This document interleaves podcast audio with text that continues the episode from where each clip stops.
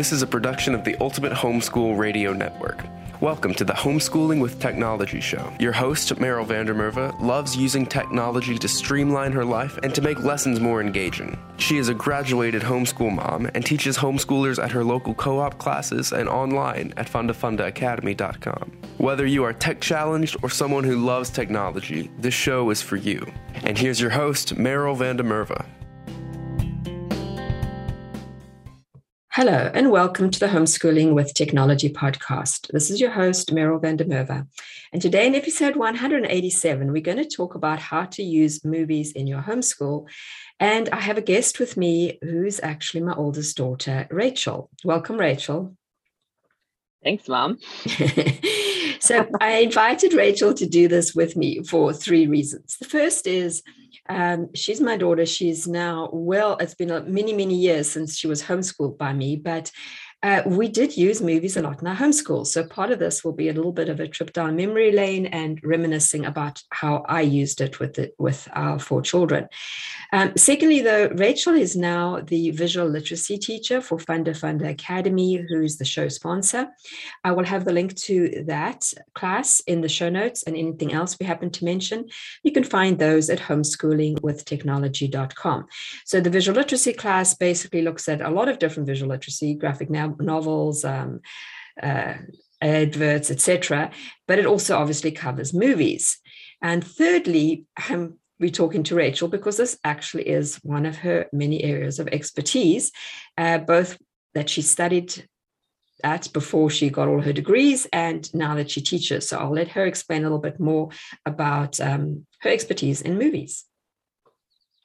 Sure. Yeah. So um, my and for undergrad, um, I did a I went to film school, and so I studied. Um, I got a BA in cinema and media um, arts, um, which included film learning about how to make films as well as um, how to critically engage films. Um, and then I worked in the industry for a little bit before realizing that I missed school and went back to graduate school and I got a master's in media studies and then I went on to also do a PhD in media studies. And um, that, what that means is I've studied all sorts of different uh, media, um, films, including, um, but also television. And a, lot of the work that I do, the research that I do now is on, on video games. And um, I currently teach, I'm an assistant professor of media studies at the University of Groningen where I teach on things like movies and television and video games and digital. I do a lot of stuff on digital media as well, the internet. Um, so yeah, this is I live and breathe all forms of of media um, in my work. Okay, so before we get into talking about movies, uh, and we're going to look at sort of specific ways of using them in your homeschool, do you want to just talk a little bit about movies versus documentaries? yeah. So before we were recording this, I, we're having a conversation about how I I've come to sort of this place where I, I sometimes think it's actually more helpful to assign um, uh, sort of dramatized films as opposed to documentaries when it comes to educational purposes. Um, and and when I say this, people are always sort of horrified because you think you know you think of a documentary as a as a film that is, intended for educational purposes, um, whereas a film uh, or sorry, dramatized film, fictional film is seen as something that we we watch for entertainment purposes. But I think it's actually, if you think about the sort of mode you go into, um, and the modes that are are are um, that are informing how a person makes a film. One of the reasons why I think um, sometimes when you go into a documentary, you let your guards down, and you sort of just believe everything that they are telling you, and that's not necessarily um, unhelpful. I think documentaries are really informative, and there's lots to learn from them. But we can sometimes forget that there's also a lot, a lot of times lots of different sides to the story. And depending on some documentaries are very good at showing all different sides to the story. But when you go into watching a dramatized film, you know somebody is telling a story, which is exactly actually when you watch a documentary, the filmmaker is also telling a story. And they are using specific kinds of techniques to make you believe them. Same way when you watch a dramatized film, and the person who's making the film is trying to make you believe what you're seeing. Um, they're using very similar techniques, actually. Um, but when you watch a dramatized film, you know, you know that you go into it expecting that. And so I found sometimes, you know, this is where we were talking about our own experience, like with us growing up, is we would watch a, you know, a film about something in history or, you know, some sort of dramatized uh, story. Um, I mean, I keep thinking of when we watched Newsies, the the musical that turned into a film, you know, and then afterwards we all went and immediately were like, okay, so what was actually real and what was not? Because you know going into it that it was sort of a storytelling and that they took some liberties, and you don't mind it because you know that's there to entertain you.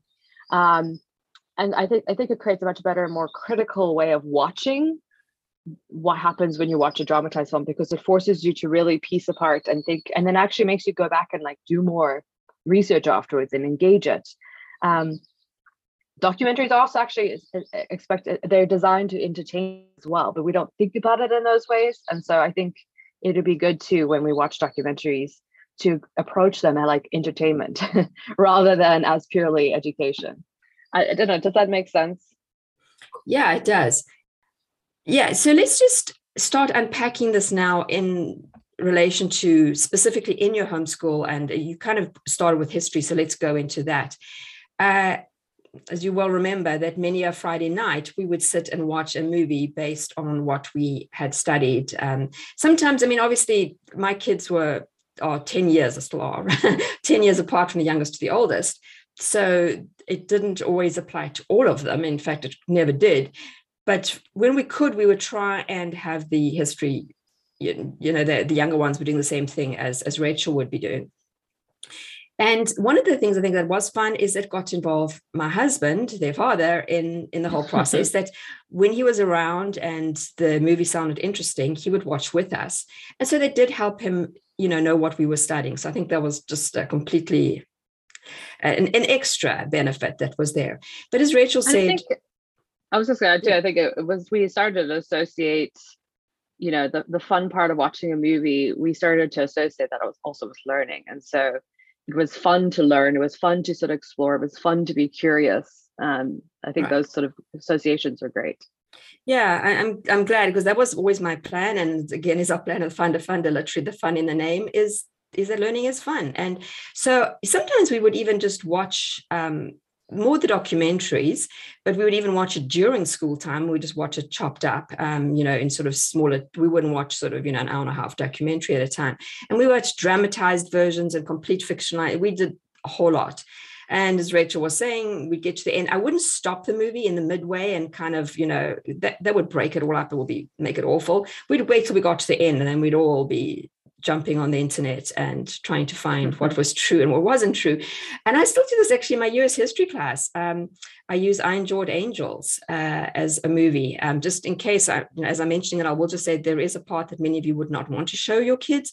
I actually use, the, there are versions out there that chop out um, one piece that is entirely fictionalized and not necessary to the movie but it, it is a good movie and at the end of that that's exactly what i make my students do go and look and see what was correct and what wasn't correct and how the movie portrayed it. All right, let's move on to geography. Do you remember how I, we did geography sometimes? I mean, I remember watching a lot of Michael Palin videos. right, Michael Palin is great. So he does like one is called um, Around the World in 80 Days, where he tries to go around the world in the same mode of transportation that um, Phineas Fogg used in the book of the same name and uh, he tries to do it modern day and see if he can do it and i won't spoil it for you in case you haven't watched those because those are particularly exciting and he's got a whole lot of different ones out. I remember we also sometimes we would just watch movies set in different countries when we were learning about the country just to give a bit of the feel for... or or movies made by uh, people from that you know so so f- films and documentaries produced by people from that region of the world right. telling their own stories yes. which is like also a great way of of um, branching out from not just reading stories about people in other places but actually hearing them tell their own stories which i think is really important. Right. So we did we did that as much as we could um, and then um, the other way we used it we were talking about this earlier was in english um, I didn't use it as much as I think you can, and we're going to talk a little bit about that. But what I did do was, especially for the uh, Shakespeare's, Shakespeare's English is hard to understand when you're just reading it. And you know, every year that we get further from Shakespeare's time, it's a little bit more complicated. And his stories are fantastic. And so to actually bring it to life, I would sometimes when we could take the kids to the live show, but otherwise we would always watch the Shakespeare so that they could see what was going on. I think my two favorite uh, filmmakers who adapt Shakespeare were um, Kenneth Branagh and all of his ones that were very bright and colorful and interesting and just really, really well acted uh, adaptations. And then I don't know if we ever watched this in homeschool, but I encountered him in college. Is um, the Japanese film director Akira Kurosawa, and he would because uh, he was looking at the similarities between the feudal system in Japan and the feudal system oh. in England, and he adapted a bunch of Shakespeare's into a Japanese setting. Um, and I love those adaptations too because it also part of you know watching adaptations is it helps you actually more critically engage with the original drama and understand what Shakespeare was getting at in terms of sort of social commentary. Um, and watching Kurosawa take it and sort of apply it to a different culture forces you to start thinking about, oh, what is what is the commentary taking place? Why did Kurosawa make those different choices? Um, so I'm a huge fan of of, of Kurosawa's um, adaptations too yeah, no, we definitely did not do that because now I need to go and watch those too. There was another way though that I have um, I've seen people starting to you know look at movies, and that is looking at it in the same way as we look at literature. Um, and we didn't really do that. We just we did a lot of reading, but I think especially if your child struggles with reading, obviously you can use audiobooks. But if you use movies and here's also when you start using it in a younger age, even in elementary school, just whatever movie you're watching, start to explain things like foreshadowing. You know, when you can tell what's coming next, um, you know, you as an adult, and you can start to, you can, and that's when you maybe do want to pause the movie briefly and say, what do you think is going to happen? And see what they say. And then when it does happen, you can say, well, that was foreshadowing the fact that this person said this or a dark shadow passed over as they said nothing bad ever happens here or whatever it is and um, you know you can start to unpack it so when they, when they meet that in literature it's so much easier can you think of any other examples of what you can learn in yeah movies? i mean yeah and i think it's i think this is where it's really important to not only learn these um, techniques when you're reading books but also to do them in film because they look a little bit different sometimes in film. But i think a lot of our society today is so visually oriented. We are constantly bombarded with with you know adverts and images and and people you know it's so easy to get access to movies through streaming services. So helping your students learn how to to read what we call reading a film. Uh, when we say read we just mean critically engage it's, it's a critical literacy of, of being attentive to for instance how is color used you don't have to worry about color in reading a book but um, unless I mean, yes, you do, I guess. So a, a, writer will literally say something is red or not, but when you're watching a film, you actually have to pay attention and say, "Who? Okay." You know, if you're watching, uh, uh, you know, the the red keeps popping up, and you know that red typically means something to do with danger, and you start to think through why is this happening? Is something bad about to happen?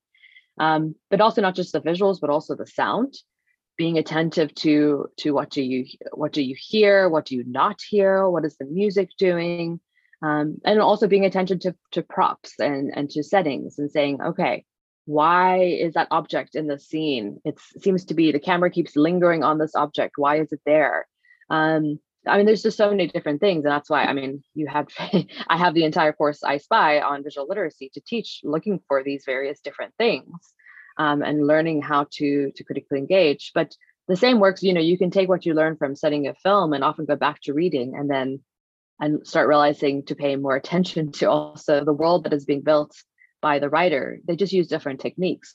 Uh, one has to use words, the other one has to use images and sound. I remember one time when you must have been home from university and we watched some movie and there was a a camera angle from like next to the wheel of a car. I have no idea what the movie was. I just remember you pointing out that the camera angle was so important. And yeah. it was it was filmed like sort of from street level. Literally you were like you could see part of the wheel in the shot. No idea what the shot was anymore but i just remember starting to become more aware of just things like that the angle and and everything um, that's used. So yeah rachel the tables were turned as you can see that you know i taught her originally and then she started teaching me yeah, I mean, I, a common thing that I see a lot of times in in story visual storytelling today is the when you'll see a person's head or face in the middle of the screen, but it's all the way to, you know, they're facing the left and their nose is almost touching the left frame. So they feel kind of squished. Um, well, why did they do that? Um, well, it's to make you feel like the character feels claustrophobic or squished or pinned in a, in a hard space and um, they're in a hard conversation or something like that. So looking to see where also how do the, the edges of the frame interact with the character in the middle of it? Um, not just like where is the camera but where is the person in the frame as well? Um, things like that are also really important. Mm.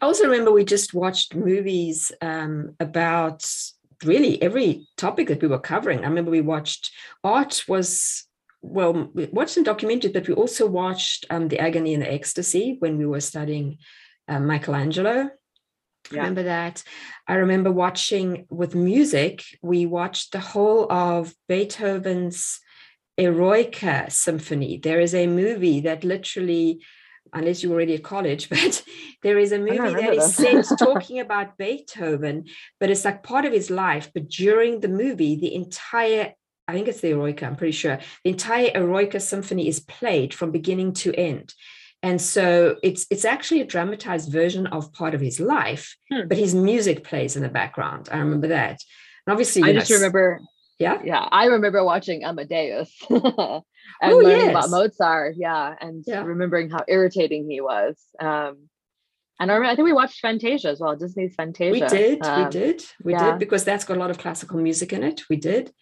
We also, um, I'm trying to think, we didn't watch so much about scientists. I'm trying to think, but that's obviously another one you can watch, you know, um, movies set, um, you know, on scientists. I, I, know there's one about longitude and latitude that we never actually watched, but I know there's one about that that's out there, to how they kind of figured all that out.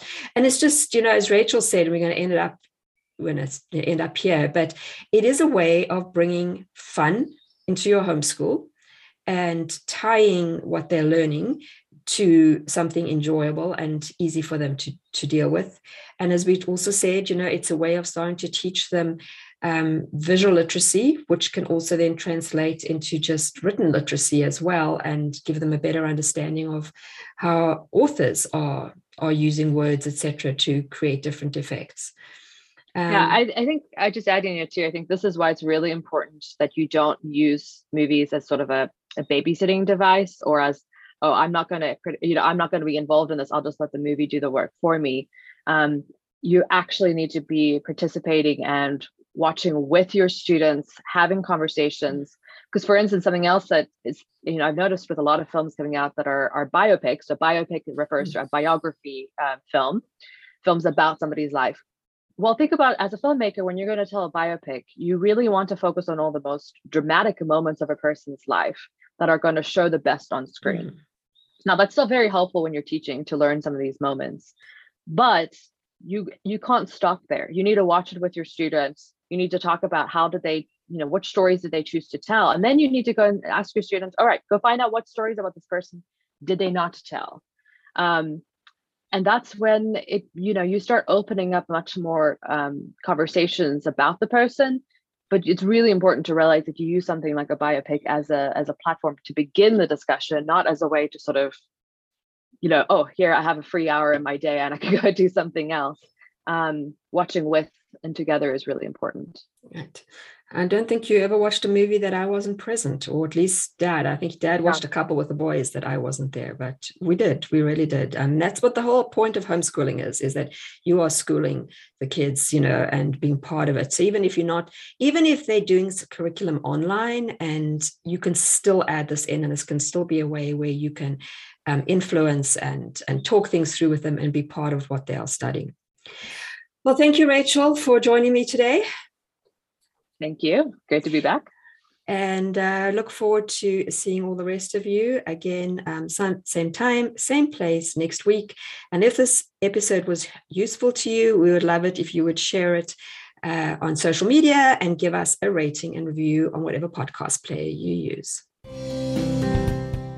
Thanks for tuning in to Homeschooling with Technology with Meryl van der Merwe. Visit her at fundafundaacademy.com and homeschoolingwithtechnology.com. Homeschooling with Technology is a production of the Ultimate Homeschool Radio Network.